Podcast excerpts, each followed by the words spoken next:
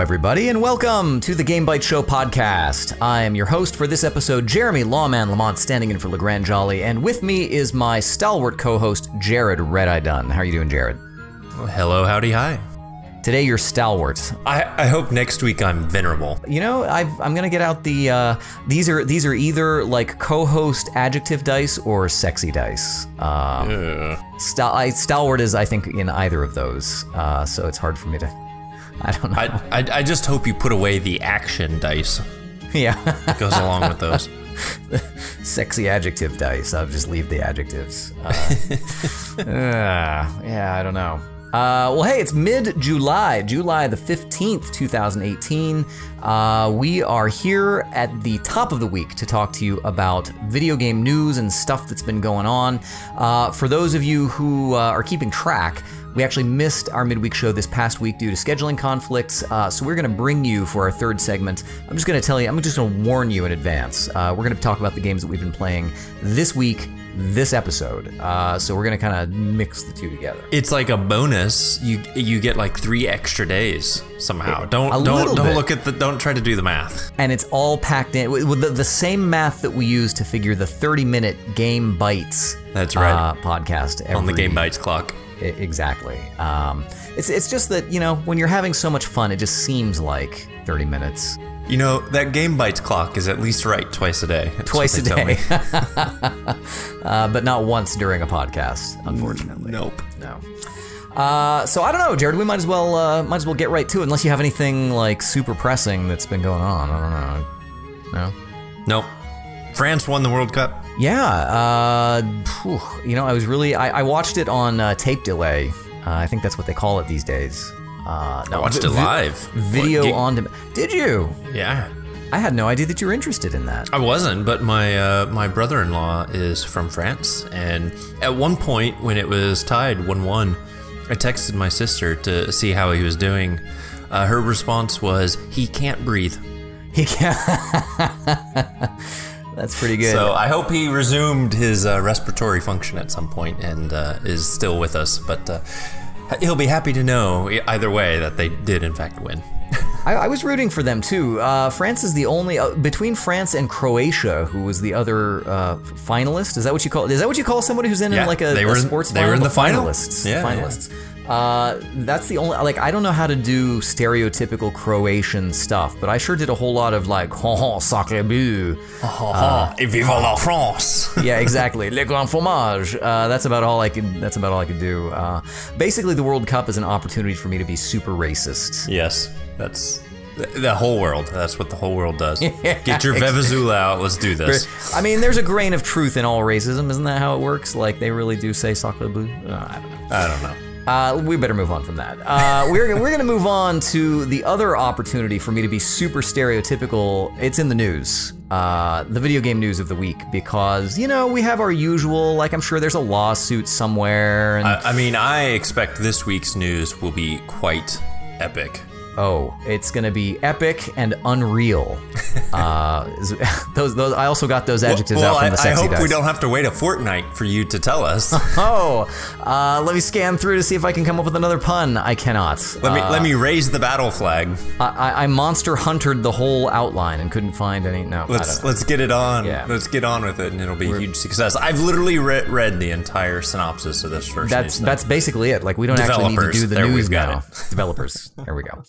Uh, so we are going to start out with Epic Games uh, because they're doing something that's actually you don't hear about this too often. But uh, Epic Games, of course, known for making games, but primarily they are. I, I mean, I don't know. Primarily, I guess who knows where they make most of their money. I guess, but uh, they Well, are I- also I think right now they make most of their money on Fortnite. Fortnite, I mean, probably. Yeah, well, exactly. Which is the reason why their other arm of their business, which is the Unreal video game engine, the the the main middleware that people use to actually build video games, uh, they are actually going to be taking a smaller cut of the profits for licensing their game engine and passing the uh, the savings onto developers of the Yeah. Unreal platform. Yeah, it's pretty good.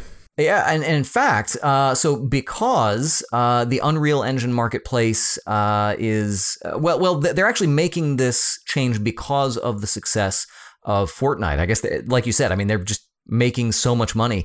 Uh, in fact, Tim Sweeney, who is the founder and chief executive of uh, Epic, actually will let him speak here. He says, thanks to both the marketplace's growth and the success of Fortnite, Epic now conducts a huge volume of digital commerce. The resulting economies of scale enable us to pass the savings along to the Unreal Engine marketplace community while also making a healthy profit profit for Epic. Uh, basically, what they're doing is they are changing the split of how much profit a developer gets. Legally, they are uh, required to pay licensing fees to Epic for the games that they sell commercially. And Epic is changing the split, which originally was a 70 30 revenue split, which is kind of a lot, but you consider they're making the the guts uh, for the most part of, of games that run. And uh, they're changing it now to a, gosh, rather generous 8, 88 to 12 split. Uh, not only are they doing that, but they are actually applying this retroactively uh, to to developers going all the way back to 2014. Um, which I guess Jerod, that probably answers the question about which one they're making more money on. right. Yeah, they're making exactly. so much money that they've decided they just are going to give a whole bunch of it back uh, from the last four years. Yeah, I mean, this is it's a really interesting move, and it actually reminded me of something else that I had to go back and look at. Dating all the way back to 2004, they have had the Make Something Unreal competition. Oh yeah, in which they award, uh, I guess, amateur developers a free license, or yeah, free license. It looks like, and uh, the 2004 award was to Tripwire, Tripwire Interactive. Uh, Red Orchestra combined arms. They gave them fifty thousand dollars and a Unreal Engine three license for free. So they've always been very supportive of the game industry with their license, which is really great. Uh, yeah, good on Epic. That's true, and you know I think it shows because uh, I mean at least last gen, I you know I would be interested to see how how much of an inroad things like uh, Unity have been have been making or or mm-hmm. custom engines. But I know at the last console generation, like everything was Unreal three, um, and Unreal four is something that ports uh, it scales, you know, to all the different consoles, to PC, down to mobile platforms. Uh, they are quite prolifically distributed as uh, as a game engine, so they're they're pretty much everywhere.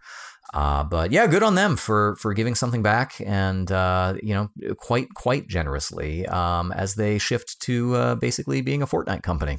So Wikipedia lists the Unreal Engine 4 platforms supported platforms as Microsoft Windows, Mac OS, Linux, SteamOS, FreeBSD, HTML5, iOS, Android, Nintendo Switch, PlayStation 4, Xbox One, Magic Leap 1, and virtual reality, Steam VR slash HTC Vive, Oculus Rift, PlayStation VR, Google Daydream, OS VR, and Samsung Gear VR. And smart refrigerators. and your toaster. yeah, exactly. Um, so pretty pretty cool. Pretty cool.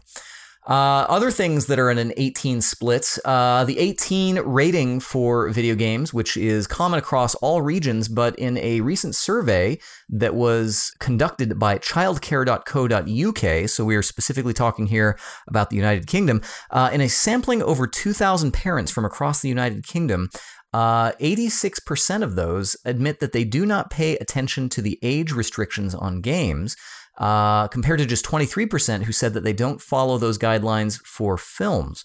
And uh, as far as what that affects in children, uh, 43% of parents reported no change in their child's behavior uh, while playing games aimed at adults, while 22% stated that their children now understood or used bad language since playing adult oriented games. Uh, I learned a lot of vocabulary on the mean streets of video games. I learned words like candelabra and uh, STFU noob QQ. That's right. Yeah, so I, I learned that out there in the uh, on on the hard uh, the hard cold world.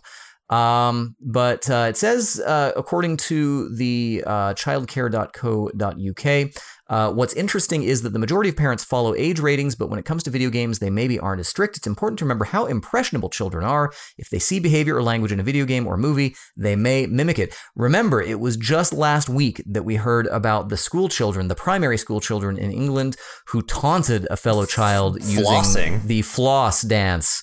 Uh, yes. So uh, before before, you know, I try to I try to think about the world in which the worst thing we have to look out for in a game where you run around and shoot other players to be the last man standing is the dance the that exists dance. in it. Yeah. I mean, we're not doing too bad then, I guess. Well, pat pat on the back for us, child rearing public. Uh, yeah, it's it's not so bad, but uh, yeah, um, I don't know. I, you know, honestly, I So I actually just was playing God of War, the new God of War today, and I let both of my children like watch me crush the skulls of things and like rip them apart in this like magma. It wasn't it wasn't blood, you know, they're not like real people, but I had no problem with that. But Video games aren't real. I know.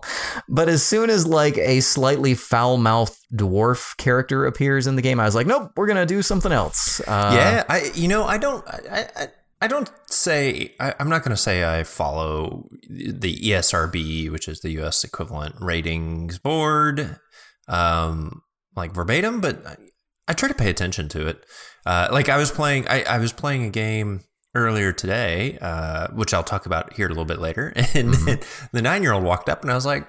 I'm gonna do something else now because Yeah, I don't yeah. think you should sit here and watch me play this. I actually don't think it's a bad thing. I don't mind parents making that decision mindfully, uh, as long as they're making it mindfully. Like if they know what they're doing, let them For be sure. parents. That's fine. Uh, but it seems like in this case, most parents are just kind of ignorant They just that. don't even pay attention. Yeah, so Shocking. I don't know. At least it's only happening over in uh, the United Kingdom. I'm certain that American parents are doing much, much better at this. Yes, absolutely, For guaranteed. sure. 100%. Uh, something that we are not doing so well, though, is uh, not selling pirated games. Uh, I guess we have been doing that. In fact, we've been doing that at the highest levels of U.S. retail capitalism at Amazon.com, uh, where apparently pirated digital versions of several games have been spotted on Amazon being sold for quite low, low prices, uh, including games like Lords of Xulima, uh, which uh, apparently had been a uh, I, I think it had been a pirated version of a, like a GOG build of the game. And normally it's like a $30 game, but it was being sold for like $3 or something like that. And I guess I wasn't even aware that a user or third party store could sell digital games. digital, yeah, that is Hmm. that is kind of weird. Weird. I, I don't really know about that either, but they are making it on there. And uh, yeah, so uh, if you happen to find a great bargain, uh, just be aware that is always possible that it could be revoked. Um, but according to a user on the Resetera forum, which is sort of the you know the in crowd, I guess it's where the people from NeoGAF moved over. Uh, But a user, uh, yeah, I know, a user on that service uh, wrote that I decided to, to pay three dollars to play Detective. It's piracy. Someone took the GOG version of the game, repackaged it with their own installer, signed and published by Ace Media Group LLC, and submitted it to Amazon. Uh, and uh, I guess the, the three games that were found were uh, Lords of Xulima, as I said, Surviving Mars, and Frostpunk, which uh, actually all are pretty good games, but mm, let's not buy pirated software, I guess. Let's Yeah, let's well, you that. know, and that's frustrating. I know Amazon's had quite a uh, quite an issue with sort of counterfeit goods and I guess now pirated digital games, but uh, that can be frustrating because like I how as a consumer, how do you know? You go to Amazon, you type in Frostpunk, Yeah. and you see a good deal, so you buy. You know, like uh, weird.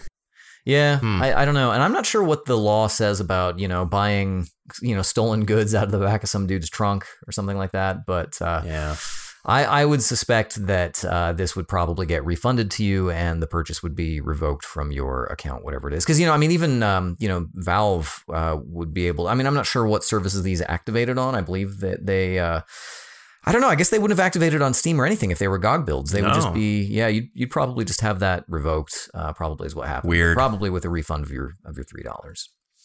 Uh, speaking of things that uh, we are also, I don't know, just kind of in this in this. Uh, we're also revoking is morality- b- behavior. yeah, there you go. There you go. I, I like the transition. Um, this is uh, I don't know. Maybe maybe I should let Jerod do this. This is a, a Jerod special here. The Rainbow Six Siege Yeah, community. breaking here on the Game by Show. No, uh, yeah. So Rainbow Six Siege now has a text chat monitor in which um, I guess crude and racist and illicit language in the text chat will get you banned. Uh, the first offense is 27 minutes, I believe, and this happens instantly. Uh, this is not being reviewed by a human. Um, the second offense, uh, I guess, increases it to a couple hours, and on the third offense, you are banned, and your account goes into review by Ubisoft. Why do you think it's 27 minutes? Is there something significant about that? I have no idea. that is a very specific minutes. number.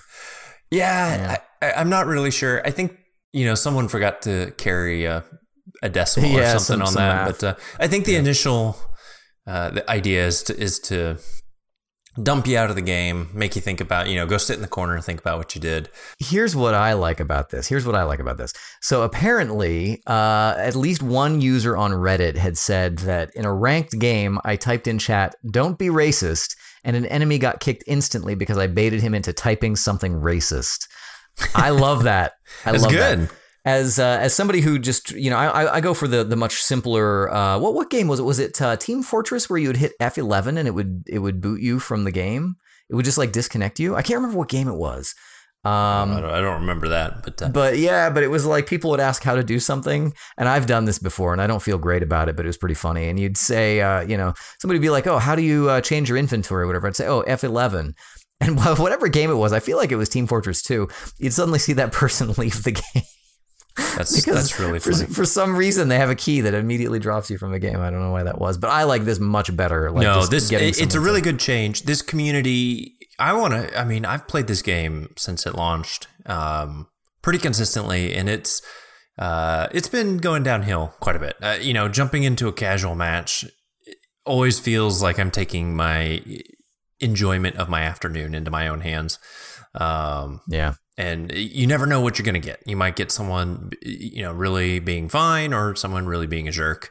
Yeah. And I, I'm happy to see this. So, Yeah, absolutely. Like, why not? and Um, you know, Ubisoft promised this a while ago um, in one of their announcements. So here they are working to actually deliver some, you know, some updates that will hopefully improve the uh, community community's interaction with each other. yeah. And you had plenty of time to get it out of your system, let's be honest. Like, Right. they gave you some warnings. So. it's been like three years. So Uh, here's something that's actually been quite uh, a, a number of years more than that, and we're seeing improvements to the community. Uh, I don't know if you remember. This is this goes back a little ways. Aliens, Colonial Marines. Uh, do you happen to remember this game? I do remember it, but I don't play games like this. So No. Okay. Well, Aliens Colonial Marines came out in 2013. It was on uh, last gen consoles, PlayStation 3, Xbox 360. current Uh, gen guess- PC. Apparently on PC. Yeah, exactly. The, the one gen of PC that exists. Uh, well, it turns out uh, th- at the time it was sort of lambasted as a, I guess, just a laughable game. And It the was thing that I really remember bad. about it, It yeah. well, the main bad. the main thing was that the aliens just weren't very smart, and there were a few a few gifs that went around of like the the xenomorph kind of like just walking around in a circle, like kind of dancing the dinosaur. Is that that was the joke? Was everyone do the dinosaur, and he's like kind of had his arms out in front of him and. Uh, well, it turns out that the reason for that, there actually is a reason, and it has to do with a bug in the AI code. And um, it turns out that uh, there's a uh, a line of code that talks about attaching the xeno to tether. So you know somehow associating the xenomorph with, say, the player or with the thing that it was going to do something to. Turns out they spelled tether wrong. Uh, and and it turns out that if you get a there, there's actually a config folder you can actually go into in, in a mod and change that and fix the spelling and actually fix one of the most laughable games of that year by changing by by removing the letter A from I think it's absolutely hilarious how simple the error is and how simple it is to fix. This just goes to show this game launched and was so poorly received. There was zero budget to ever go in and see if they could figure out what was going on and try to fix it in a patch. They just didn't look. I, I mean let me give you another F key I'm pretty sure F7 is spell check F7 spell check I don't think that. spell check works very well in like strings of code, but no, probably not. But you know, just so you know, it's there for you. Uh, but yeah, so you can actually do this if you happen to own a copy of Aliens: Colonial Marines, uh, and if you had played it and were personally able to witness the poor AI. Uh, try changing this. See, see what it does. I'd be. I imagine this fix only works on PC where you can access the config file. But once again, that is PC probably true. showing its chops as the platform of choice for people who want to fix their broken games. Uh, on console, meanwhile, the place where, where you start changing things around will actually get you a pretty sweet ban. Uh, Nintendo has banned a Splatoon 2 cheater who hacked the game to tell Nintendo to please add anti cheat. Uh, he actually did that in the ranks, the top players. Uh, the player one, please, then two, the add, then three, anti, then That's cheat. hilarious. Uh, and uh, so they basically banned the guy, uh, which I, I, I feel like there's some poetic justice to that. Um, but Apparently, that's a problem in the Splatoon 2 community is that there is no anti-cheat service. I, I know that that has been a problem going all the way back to, uh, God, I mean, I'm trying to think what the very first Nintendo game was that was unplayable online because of cheaters. And I want to say it was either uh, Mario Kart DS or uh, Metroid Prime Hunters, I think, where where cheating was just a thing that just kept happening. Uh, Nintendo does rely on players to report cheaters, but there actually is no way to prevent cheating, and so uh, yeah. But if you if you happen to bring it to Nintendo's attention, maybe try to do it through a way other than cheating. Uh, that probably I, be my yeah, I don't know though. Maybe I mean the guy probably obviously assumed he was going to get banned, but uh, maybe this Yeah. will get their attention. I don't know. Better than a letter, Yeah, that's true. That's true. We'll see. A, a sternly worded email campaign. right? What happened? Uh, we actually have some news, uh, news that you can use here. I mean, all the rest of this stuff is mostly like, hey, stuff going on in the world, but here is something actionable here, which is that uh, Borderlands 3, the official Twitter account, seems to have tweeted something that uh, indicates that Borderlands 3 information will be happening soon. Uh, there is a post that they they sort of posted a picture of what what basically looks like handsome Jack standing atop a mountain range. It says opportunity awaits, and um, I guess that's basically it for now. Um, the article has uh, over a thousand retweets, uh, 5,500 likes, 200 comments. And uh, why do they think that this has to do with Borderlands 3 and why it may not be based on Pandora? Uh, turns out that uh, using a, I'm not even sure what this is. This is like a decoded visualizer of of the, the the message itself or of the image itself. Um, it says, "Visit Promethea, children of the vault. We are not on Pandora anymore. Tannis is not what she seems. Do not open the vaults." And um, It looks like it is a visualization of the sound wave patterns, and they're using Morse code to decrypt it. there you go. Yep. So for people who are smarter and more interested than me, uh, no, actually, I really like Borderlands. I'm a big fan of Borderlands. I did not play the pre-sequel, but I enjoyed um, every bit that I played of uh, previous Borderlands games. I mean, Tales from the Borderlands 2 or Get Out. Like, that's what this needs to be for the world to continue on. I can get on board with that. I can get on board with that for sure. All right. Well, we'll see. We'll just have to wait and see, I guess. We will. We will wait and see. Uh, we'll also wait and see for the 3D animated special based on Monster Hunter, which is coming in 2019. Uh, Capcom is uh, finally ready to bring it to a probably not a theater to you, but probably like direct to video uh, near you. Uh, they are working with a production company, a Western production company actually, called Pure Imagination Studios. And we don't know much about what's going on. It's a 3D animated project. And uh, there's sort of a premise. There's a name for the thing Monster Hunter Legends of the Guild, and a premise of a male warrior who is going to leave his hometown to take on an elder dragon, which, if you've played any of the Monster Hunter games, uh, that will be of some import to you, I guess. Uh, the story in Monster Hunter is usually a kind of a cockamamie affair. It's not not usually worth spending too much time on. Uh, but uh, if you are waiting for this on PC, I think we mentioned this last week, but the uh, PC version of Monster Hunter uh, Worlds is going to be coming out uh, probably next month. I think in August. Um, the uh, uh, Pure Imagination had previously done a Lego-inspired episode of The Simpsons, so they've got what it takes. Uh, we know they can do it uh, I guess. And uh, the writer, Joshua Fine, who is uh, credited with the Star's Ultimate Spider Man series, which by all accounts is supposed to be pretty good. Uh, but it's actually not the first time that we've had a feature animation or an animated. Uh, project based on Monster Hunter. There was a children's anime in 2010 and uh, another one in 2016. And I guess there's also uh, another film in the works. So apparently, Monster Hunter is going to be coming to a transmedia screen near you. Look forward to that. Uh, There you go. I do have Holding our breath. I do have one more that is you know we, we kind of like to keep an eye on this transmedia stuff here at the Game Bite Show, and uh, every once in a while we'll we'll hear of one that's kind of unfortunate. And uh, oh, I, in fact, I remember that Monster Hunter movie was the one that we had really thought was going to be dumb because it was about a modern day person who found that their ancestor had hunted monsters or something like that. I don't know, but oh, man. I gave it a 12 as my prediction. yeah, it's it's not going to be good. Uh, but speaking of things that are not going to be good, Uh, apparently, there is a Mortal Kombat movie reboot in the works, and that in and of itself could be exciting, but uh, I don't know. Uh, th- this is, going to be something from Warner Brothers New Line Studio, and they've been trying to reboot it for a long time, and we now actually have uh, a new director and screenwriter attached to the movie, but unfortunately, uh, the the reboot movie will feature an original character in lead role, meh, Cole Turner. I don't know. He's described as a quote struggling and widowed boxer who cares more about his young daughter than anything, and is said to be incredibly determined in the face of adversity. Fine. Um, but the people that they've got from the Mortal Kombat roster to be in in the uh, movie, uh, Kano, Sonya, Raiden, Liu Kang, Shang Tsung, fine.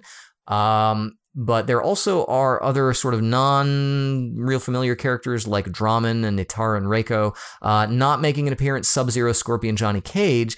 Uh, Raiden will also be portrayed as a 14-year-old boy named Jin. I don't know why. Uh, he will. Uh, Cole Turner will fight alongside Sonya and Jax, and um, I don't know. We kind of we don't know what's going to happen here. I so I really feel like this the premise of this movie uh, came together when four people were sitting around the bar drinking heavily and they just kept thinking of things and someone wrote it down as they went. oh, and and and this guy, he'll be a 14 year old boy. Yeah. Wrote it down. You know what would be a much better Mortal Kombat movie? Is the story of a young boy who really liked playing Mortal Kombat and rose up despite all odds to win at Evo. Come on. That would be all right. Like I would actually watch that. That'd be pretty good. See, Jerod already just like sitting right here, just right off the top of his head, It's- came up with something better. It would be a real Rudy moment we we need like the Rudy for our generation. with decapitations and things. Oh yeah. Oh yeah. Uh, so I don't know. I guess look forward to that. That's going to be like a ten on the uh, Game Bite Show Rotten Tomatoes prediction. I don't know if the score goes low enough. no, I don't to- think it does. To, to grab Mortal Kombat. Ooh, drag him, Jerod. We'll have to- Finish we'll him. have to flip the scale to negative. Finish it. That's all the news that we've got for this week. Speaking of negative, that will be your cash flow outlook for this week as you take a look at the new releases, which we get from tech-gaming.com. Uh, go check those out, but I'm going to read a few, Okay. and you're going to like it. uh, Earthfall as 40 bucks, PS4, PC, Xbox. Uh, Earthfall, we'll read a little bit about it here.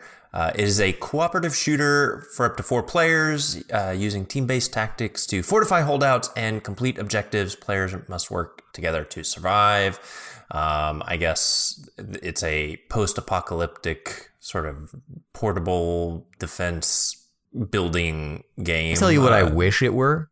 I wish Yeah. it were like Titanfall, except instead of Titans, you would be in Earth. And you would fall just- down as Earth. just giant exactly. planets With like falling on each arms coming out of it. I that's what I want. Yeah. Um, also coming out this week, Far Cry 5 Lost on Mars DLC for 12 on all the platforms you can get Far Cry 5. I imagine that's PS4, PC, and Xbox. Um, so this is if you liked Far Cry Blood Dragon, you and have Far Cry 5, maybe look into this, I guess. I don't know. Um, so this is its second DLC. Uh, you go to Mars and shoot like alien monster things with lasers. I don't know how this ties into Far Cry 5. I don't think it is supposed to, but it sounds super silly. So if you have that game and are looking for something maybe a little bit different, uh, $12. Uh, Hand of Fate 2 comes to the Switch. Uh, Hand of Fate 2 is a card based sort of dungeon crawler um, in which once you actually encounter enemies, you go into a action RPG type uh, fight. So it's really cool. Uh, really cool game. I really enjoyed the first one. Uh, I have not played the second one, but uh, I, I it's a neat little see, game. Uh, Hand of Fate 2, it looks like is out on PC. I don't remember seeing it coming to any other platforms, but apparently it is on Steam. I'm just checking right now to see when it came It's out. It's definitely on Steam. I don't know if it came to any other platforms. yeah, it looks like um, it came out on in November of this past year, so not not too Yeah, but I could see it being really fun on the Switch. So if you've been thinking about that game and have a Switch, maybe maybe pick it up. It's thirty bucks. Uh, Octopath Traveler out uh, on the Switch, sixty dollars. I don't know a lot about this. It's been getting a lot of talk about it. So I guess it's it's like an RPG, turn-based RPG, I guess, uh, with eight different travelers and adventures. And Like that's sort of it. So it's it's being developed by Square Enix. It is a sort of Final Fantasy six esque kind of game, and you play as one of eight different people. They all, you know, you and they all have different classes or different sort of jobs that they do. Uh, there actually are. There's at least one and possibly two free demos on the Switch to try out Octopath Traveler. So. Uh, I did like what I played of it for the most part. It's uh, you know very narrative driven, um, and then there's you know the, the different characters. uh, Some of them may be more combat focused. Some of them may be more you know dialogue or, or other skill sets.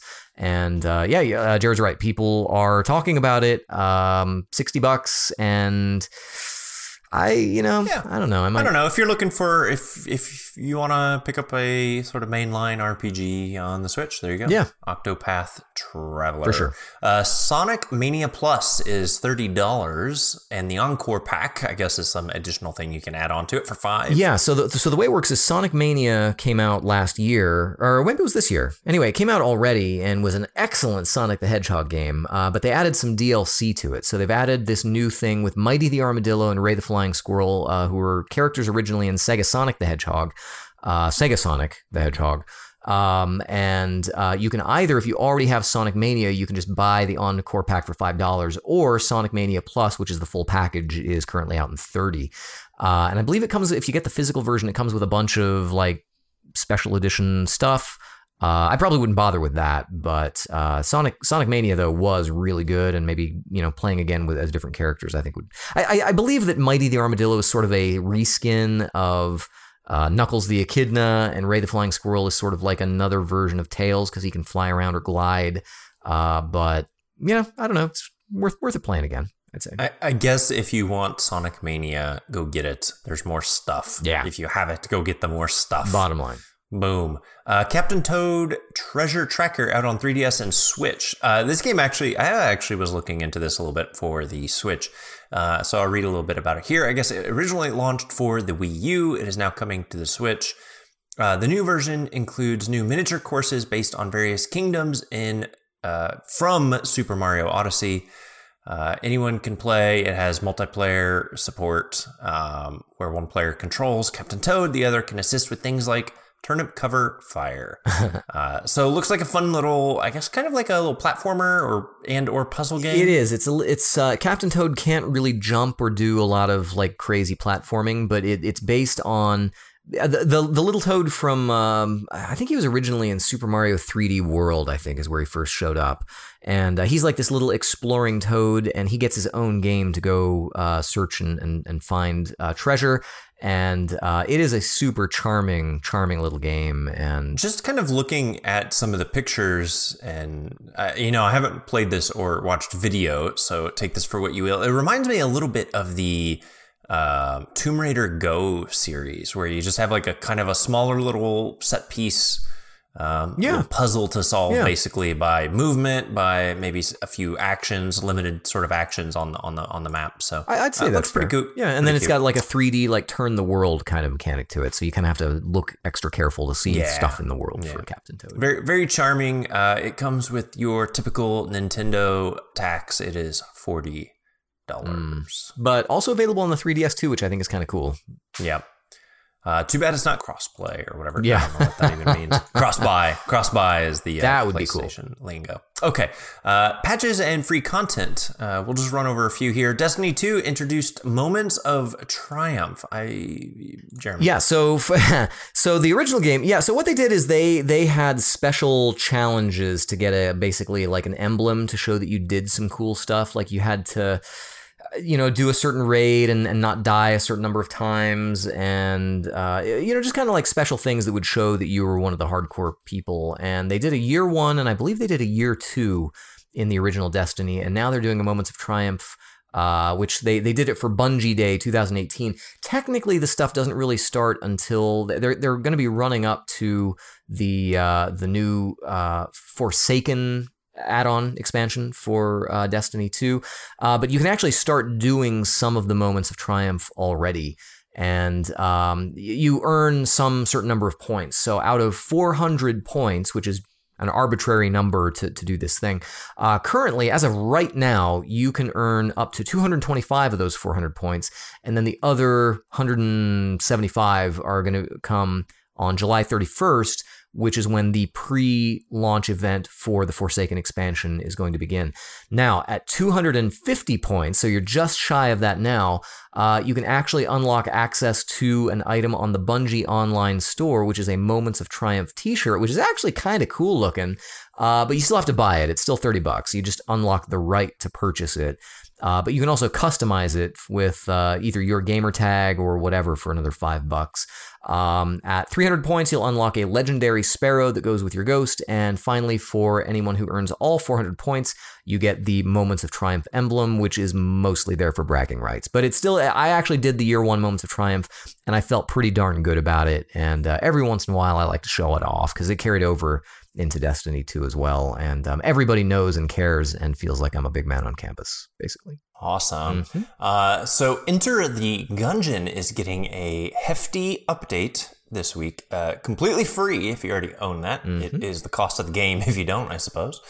Um, and you know, Enter the Gungeon's a couple years old now, but uh, I guess the developer is not quite done with it yet. No. So they'll be adding, quote, hundreds of new rooms, end quote, uh, dozens of new weapons, uh, plus more weapons, items, and ammo types. So Enter the Gungeon was a, or is a uh, sort of rogue like uh, bullet hell top down shooter. Yep. Um, kind of defined by its sort of wacky enemies and even wackier ways of disposing them via wacky guns. Yep.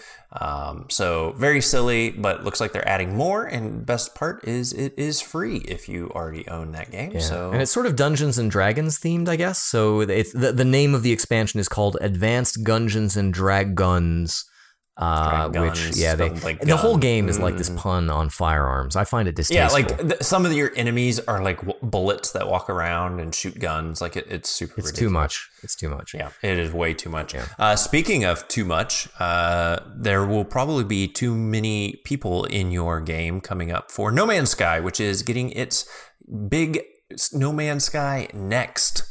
Yeah, this is this is the uh, No Man's Sky you thought you were buying at launch. Yeah. No Man's Sky. So I believe this will include co-op. It will also be releasing for the first time on Xbox One. Um, I'm not really sure what else. This doesn't actually say what else is going to be uh, I, included. I feel like whatever it is, I think it's about time. It's about time for me to try this. I know that um, that Dale, who uh, you know, co-host uh, Dale Jones, who's uh, off in Japan gallivanting, uh, said that even after playing for 50 hours, he does not recommend playing No Man's Sky. I feel like this could change it though. I think this could be the time to actually do it. So I've I've jumped into No Man's Sky two or three times now. Um, mostly after their various big updates. I, you know, I I didn't really get super hyped about the game when it first came out or even before. So I, I kind of miss all of the the what everyone's mad about? Because like none of it like all that bounces off yeah yeah. I, I remember on this show specifically uh, leading up to launch for the year two years whatever it's like what is this game? What they haven't really told us what it is. And i think people out there who got really upset were really hyped up about it for some reason. See that's why you should just not get excited about games never people. get excited but, uh, never get excited. No i like i th- it, it's fun. I think it's a fun game. I i think it's a game that is what it is. I, I don't I mean, if you go in expecting something different, I, I can imagine you will be disappointed. But I, I, also feel like that's a lesson on life. So yeah, um, yeah, yeah. All right, that's coming out uh, this month. Uh, I guess within a week or so. Nice. So keep an eye out for that. Nice, nice. Uh, I, I think it's going to have co-op. I think we should check it out. We should maybe check it out and stream it. Hey, why not? Do it. Uh, Emperor Palpatine is no more. Uh, Star Wars Battlefront 2 is removing Emperor Palpatine uh, as one of pl- several playable heroes or villains, if you will. Um, he was overpowered. It was all that unlimited power. Well, like m- most of the time when you have something that's overpowered in a game, you just sort of rebalance Yeah, it. they- I guess I, I guess this just wasn't going to way work out. for them. so. Yeah. Um, I actually thought this was going to be permanent, but according to, uh, I guess, community people, they, uh, it was a community manager had talked to someone over at Kotaku, and they said that um, we don't take this decision lightly. Feel it is the in the best interest for everyone until a fix can be deployed, which implies that he will eventually be coming back. Uh, but then they took him out, actually, I guess. So I don't know. I guess they said that and then took him out. Uh, who, who knows, though? But uh, I don't know. Yeah, I think he's just a little overpowered with all that lightning. You know, that was one where if you're playing Battlefront 2 and the Emperor's coming at you, you're pretty well dead. And I, I guess that's that is not what they were aiming for. There you go. Uh, Minecraft is also being closed. No, no, no. Um, Minecraft's big uh, aquatic update, the second phase of the aquatic update, that is, is rolling out. Has nine new ocean biomes. Uh, you can breathe underwater.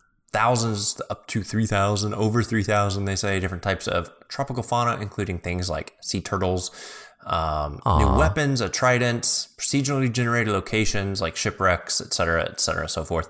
Um, I, I I know I've heard my kids talking about this, so there you have it. Uh, I actually, I actually had no idea that that was going on. I, I didn't know that they had done that update at all. And actually, what's even weirder is that my children did not know that it was going on. So weird. I might have to be the best dad and let them know. they're, they're like totally hooked on Roblox.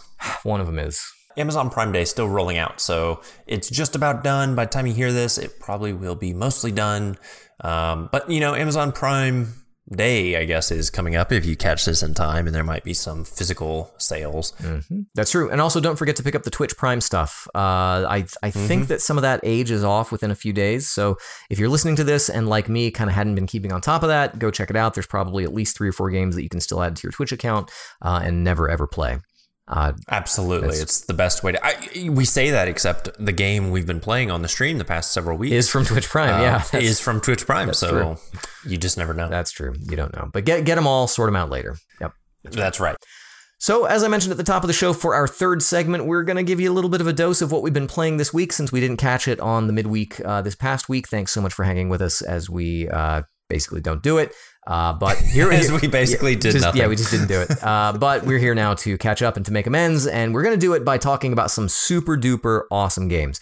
Uh, I've got a couple that I want to talk about that I played this week. Go, go Uh, for it. One is a. Actually, I originally came across this as the sort of uh, pay to play sequel to this game, or or maybe like uh, the the post early access version of the game. Uh, but it turns out, as I was kind of looking up information on it, that there is a free version of this game called We Were Here. Uh, I played this on PC, and it is a two player game. It requires two people to play, and it is kind of a really neat little asynchronous cooperative multiplayer game. Uh, it it is first person, sort of a first person exploration puzzle game, kind of along the lines of, um, I don't know, like the Stanley Parable or um, I'm trying. I'm thinking like Gravity Bone. I, I might just be thinking that because it's short, but um, it's you know a fairly Wow. fairly low production value Sure. undertaking. Um, but the cool thing about it is. Uh, well, there's two things. So one is that it has an in-game voice chat system that is sort of in the game. So like you have walkie-talkies and you can't talk over one another. So you could play using voice services like Discord or or Steam Chat or whatever, but you might want to try playing this one with the the in-game stuff, the walkie-talkies. It just adds an element of um, I don't know, I guess difficulty to it, I suppose. Uh, but the entire idea is that you and your partner are playing in areas that are completely unviewable to one another, and the only thing that you can do to figure out how to proceed is to describe what's going on or to um, somehow discuss and figure out well what is in my room that can help me to progress. The, the entire I, I, you know there's not much of a story to it but it starts out where you know you as the the character's party are in antarctica and you come across this like stone temple or something and you go into it and you're separated and now all you have is your walkie-talkie to try and get through stuff. The the variety and the types of puzzles are actually really cool. Um, a lot of the puzzles are based on symbols that are not easily described so you end up uh, you know like this one looks like genitals with a flag coming out of the top or or something like that. Or you know, this one looks like a cat face who's also a pom pom cheerleader, and you oh okay, I, I kind of recognize that. Um, and there are puzzles of um, you know, matching symbols. There are puzzles of navigation. So there's one of the characters gets to be the explorer when you set up the room, and the other person gets to be the librarian. And the librarian, I haven't played that that angle, but the librarian apparently has a whole bunch of reference material, including maps and uh, other other references that I don't entirely understand. But you basically work back and forth in little time. Well, not always timed, but in little compartmentalized rooms, and you cannot progress until you solve the puzzle of whatever that room is. The free version of We Were Here uh, has, I want to say, six or seven different sets of puzzles and uh, they they are really quite clever and, and you know they're a lot of fun to play. Uh, and, and, there's one for example where uh, you know not to spoil anything but the, the the two characters together have to put on a stage production and the the person who there's one person who can kind of see the next scene written out and another person who's kind of like behind the scenes with the levers and the knobs you know changing the the scenery based entirely on what the other person is describing um, and it, i didn't find that we ever really got stuck too much um, and, and like i said i just found the the variety of the puzzles uh, to be really charming. And the, the cool thing about it is that even if you play through it once, you could play through it again either with the same person or with a different partner and play the opposite uh, role that you didn't play the first time, and it would be totally new. I guess you'd still ha- would have gone through the puzzles, but uh, you get kind of a slightly different experience. Yeah, well, and and the things that you do are sometimes randomized, so the symbols are not Oh, always the same, and uh, you know some things I think are the same, but it's hard to describe. Like you're just not in a situation where you can tell someone what to do. Um, it's just you know, hey, listen to me, see if you can figure this out on your side, and and you either do or you don't. Um, death is something that can happen. It basically resets the room for you. You also can pause or stop your progress at any point, and then when you start a new room, you can actually start over again at the room that you were last in. So it does give you the opportunity to um, to, to play that over again. Uh, so that is we were here, and I haven't yet played the paid version of that, but I may very well do that just to see if uh, if they've really expounded on that. I think they charge uh, ten to fifteen dollars, I think, for the for the full version, but you would need uh, two copies of it. So bear that in mind. Uh, the other game that I played this week is on the PS Plus Instant Game Collection for the month of July. I played a game called um, Space Overlords. Uh, I'm, I'm pretty sure that's what it's called. I'm going to double check that right now. Yes, it is called Space Overlords. Uh, Space Overlords is a little difficult to talk about because it is a. The, the game itself is fairly straightforward. So, Jerod, did you ever play the old NES game Rampage?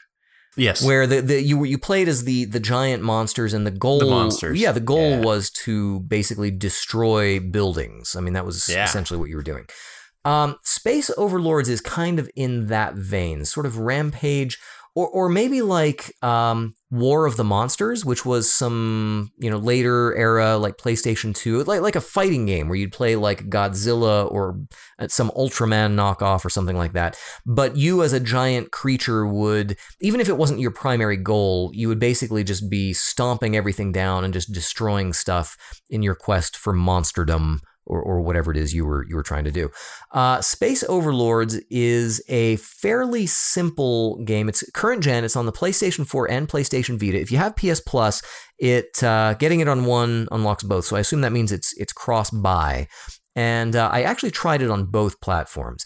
It's very low production value. It's actually made by a team in Colombia called, I think it's called 12 Hit Combo, something like that.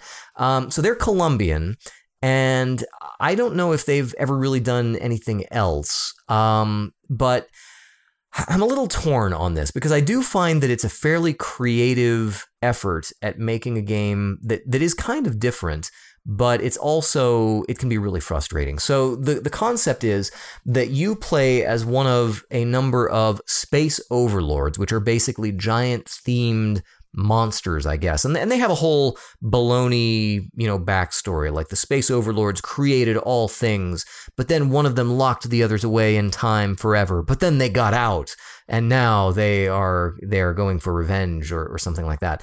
But the the actual gameplay is it all takes place on a 3D round world, sort of like um, I know Ratchet and Clank did this originally, but Super Mario Galaxy did it, where you actually, as you traverse the planet, it's uh, you know it's it's relatively small in size, so you sort of are walking along this globe, and, and the perspective just kind of follows you as the as the curvature of the planet um, you know unfolds before you, and the entire concept is that you, as the space overlord, have to destroy all of the habitable buildings on the world. You're basically uh, laying waste to all of these planets that I guess are populated by followers of this evil space overlord who locked you away. Um, there, there again, there's story like between missions. You know, there's there's like dialogue between the space overlord and like the puny humans or, or whatever, and they use a lot of like crazy weird language that's kind of just you, you don't have to pay attention to any of that stuff, really. um, but the thing is that the game itself, even though it does, it's fairly fully featured for a simple idea. Uh, lots of different characters. They all have unique moves. Uh, every, every character has a a sort of um, swiping arm attack, sort of a, a, straightforward attack, but then they also have a stomp attack that you can use to just stomp stuff in kind of an area of effect on the ground. And then you, as you destroy those buildings, you build up a special meter, and then you can unleash that. And sometimes it's a an arc of fire, or sometimes it's an orb that explodes in a you know in a big area. Um, but in actual execution, it's pretty jank. Uh, sometimes you know the the hit detection is pretty bad. Um, the the effects, it's sometimes hard to tell if you're hitting things or not. The planets will sometimes have special rules, like you can only destroy planets using the special move, which seems weird. Like they're very inconsistent. If you're an all powerful space overlord who created all things, it seems like you'd be able to destroy planets any way you damn please. Uh, but no, you've you've got to follow the rules, and you got to follow the rules, man. Them the rules. You're also quite fragile as an all-powerful space overlord. So on the planet, there are fair, fair, various defenses like turrets or little squadrons of space uh, hovercraft that will come after you, and, and weirdly, there are also these um, domed shields that traverse the planet and they move and you get stuck on them and they sort of like scoot you along and take down your life as you go and you just can't get off of them and then you eventually die and it's game over.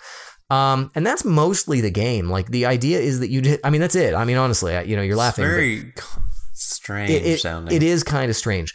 Um, and it's simple and it's sort of considered maybe like a puzzle sort of game because you, you, you know, it's light action with, you know, maybe figuring out the, the most efficient way to clear off planets. Um, and, and, you know, sometimes you get stuck on geometry. There's rocks, and you have a dash move that you can use to get around, but that has a meter also. Um, but it, it, the the end result is something that may not be like actually super fun.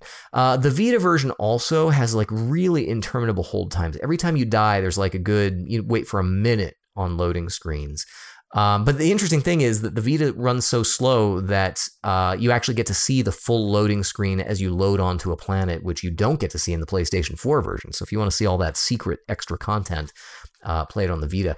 Uh, it also has up to four people, uh, four person multiplayer, uh, and that's kind of a combination of competitive or cooperative.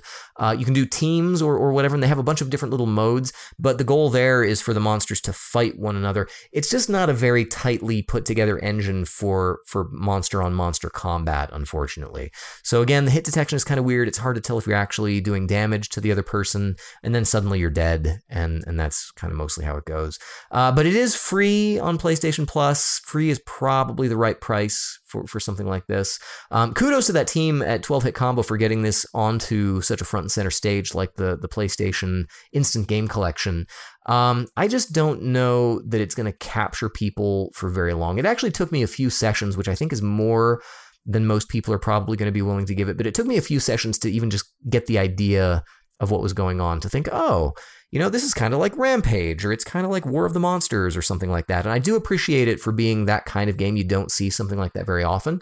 But uh, like I said, in just actual practice, it ends up being fairly frustrating and it's just kind of hard to tell what's going on. But, uh, it, you know, if you do have multiple controllers or uh, I could see this actually being fun to sit down and, and to play couch only. There's no online multiplayer. I don't think the, the game could handle online. Uh, but uh, it could be fun, you know. Uh, War of the Monsters and, and those sorts of things are, are fairly fun. Um, but you know, it's uh, since it's free. If you got PlayStation Plus, try it out or watch a video of it being played. I definitely recommend looking into it before you spend any money on it, though. Those are the two games that I've been playing this week. Jerod, what have you been up to? Wow. So I've been playing a couple of games out of my. I, you know, I don't know. I've been playing Guild Wars 2. Um, no, the the Living World season four episode three or four, I forget which one it is, came out. Um, and with this episode, they actually kind of surprised me. Um, you know, typically they add a new map, they add, uh, you know, some new currency, different things for you to do in that maps, a new story chapter. Uh, but they added on in this uh, free update for any player playing it. In fact, it, you can actually just have the free version and unlock the content, although you will have to pay for the expansion to eventually play it. Um, hmm. But regardless, uh, they've added a new mount, which mounts were a new mechanic they added in the Path of Fire expansion, um, and this is the first one they've they've uh, added since that expansion came out. I'm kind of surprised that they didn't wait until the next expansion to add new mounts. Yeah, so this is like a half like like a half expansion is that is that kind of what i'm hearing or? yeah so the way they've been doing it for the past few years is they have their expansions and those come out and they're you know whatever 30 bucks or whatever of guild wars 2 of course has no subscription fee it's supported by a cash shop for like cosmetic type items um, and then in between those, they have this what they call the living world, and right now it's about every two or three months uh, an episode comes out. It, you know, it maybe takes you five hours to complete the story, if that. Um, but there's usually like there's collections and there's a, a, whole new map. There's maybe some new enemies.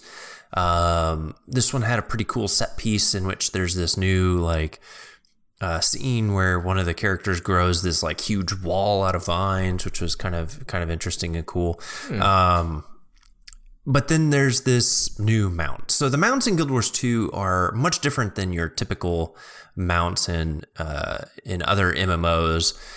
They are all unique in that they have unique movement mechanics. Um, they can help you traverse the world in very unique ways. And then they have various masteries you can unlock, which provide you with additional unique benefits. So, uh, an example is the Raptor that allows you to make very long jumps and moves very quickly.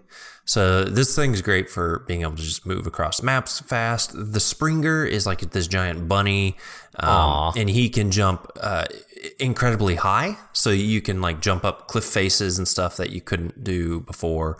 Um, to reach new areas that you couldn't previously reach without without this capability.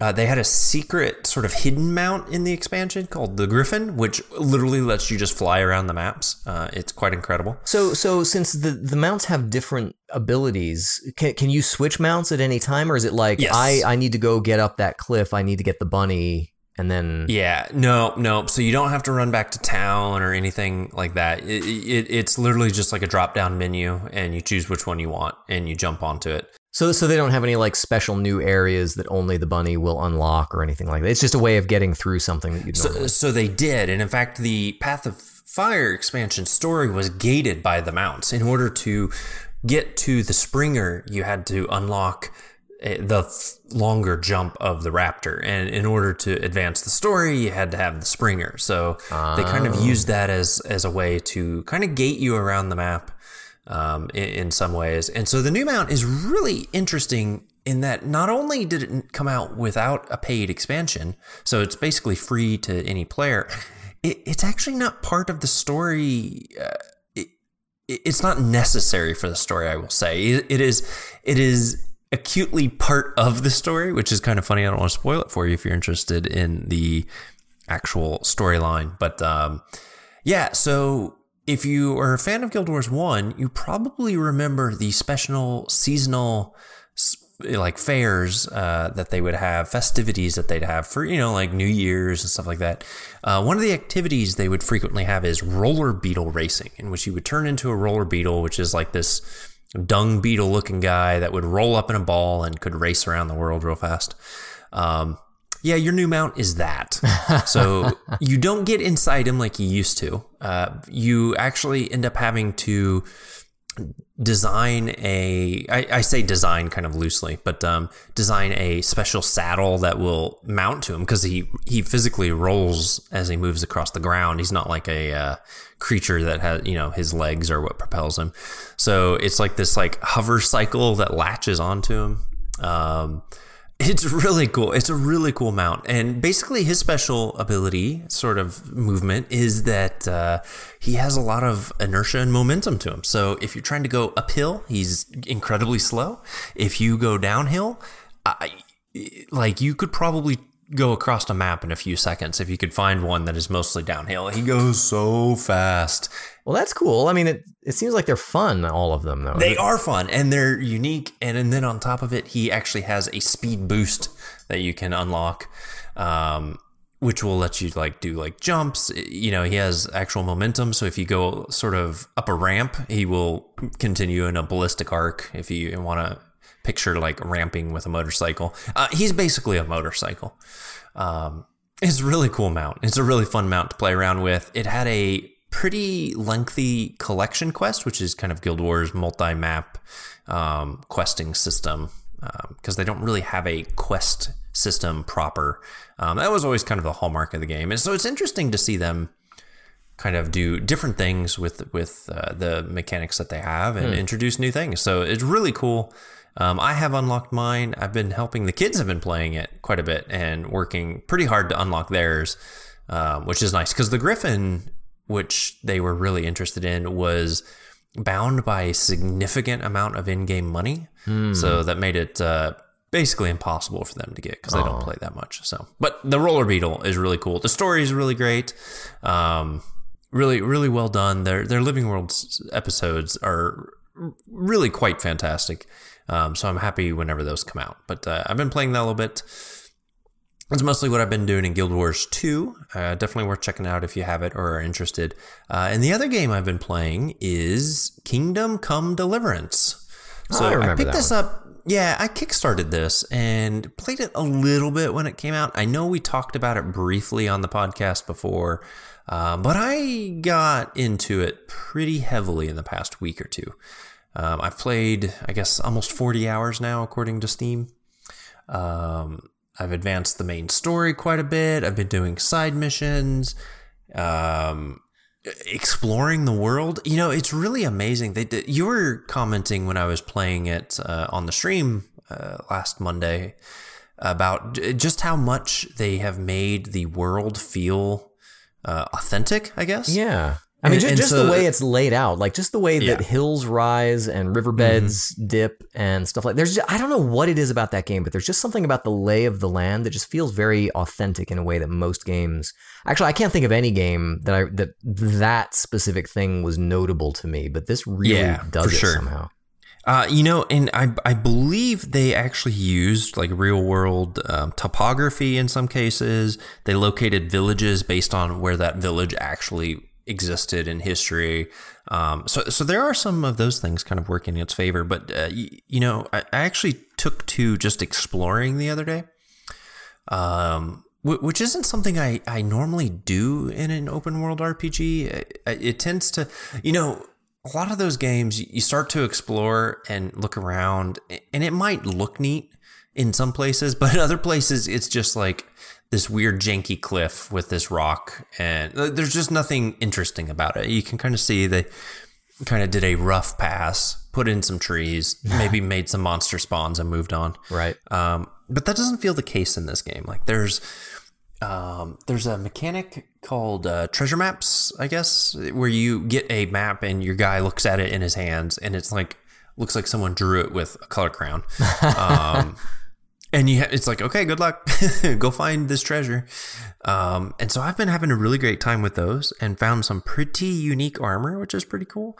Um, and some of them were in like old ruins. Uh, there was one that was just like a random grave in the middle of the forest that took me forever to find. Whoa. um, but as you're exploring the forest, you know, like I was, I was exploring and came across like these deer just kind of off in the distance. So I went hunting a little bit and I looted the venison and went to cook it later and, and it had the stolen symbol on it. I'm like, stolen deer meat. Oh, that's right. I'm hunting in like the king's forest. Like I'm, I'm not allowed to do that. You it's like poached it. poaching, right? Yep. Yep. So, um, really interesting. So I was like, oh, I better get rid of this. Otherwise, a guard might notice that I have all this stolen meat on me. Um, how they notice that, you know, whatever video games, but uh, Mm-hmm. pretty pretty good. Uh, really fun game. It, it has some quirks that I didn't really care for. This the beauty of PC. I kind of modded a few of them out, um, just to make it more You enjoyable. just got to change me, but- one letter. yeah, one letter, and the AI is suddenly uh, really quite incredible. Um, so yeah, I've been advancing the story. I've actually just started on the DLC that released, the uh, Rise of Prislavitz or whatever. I, I, it, it's almost you know the the DLC is almost a spoiler for the story, so I don't want to talk about it too much. But uh, it, it's pretty cool. It has some like um sort of base building mechanics to it uh, mo- mostly in the sense that you like make the money and then decide what gets built and it like appears but uh, you know it's kind of cool i like to see persistence in the world like that like Sure. if i if i make decisions Plus, if it's yours and it's you know you get to build something that's unique, even if you know it's a little hacky. Yeah, exactly. So, um, game's really cool. Uh, I'm, I'm really enjoying it. I have not gotten very good at the combat.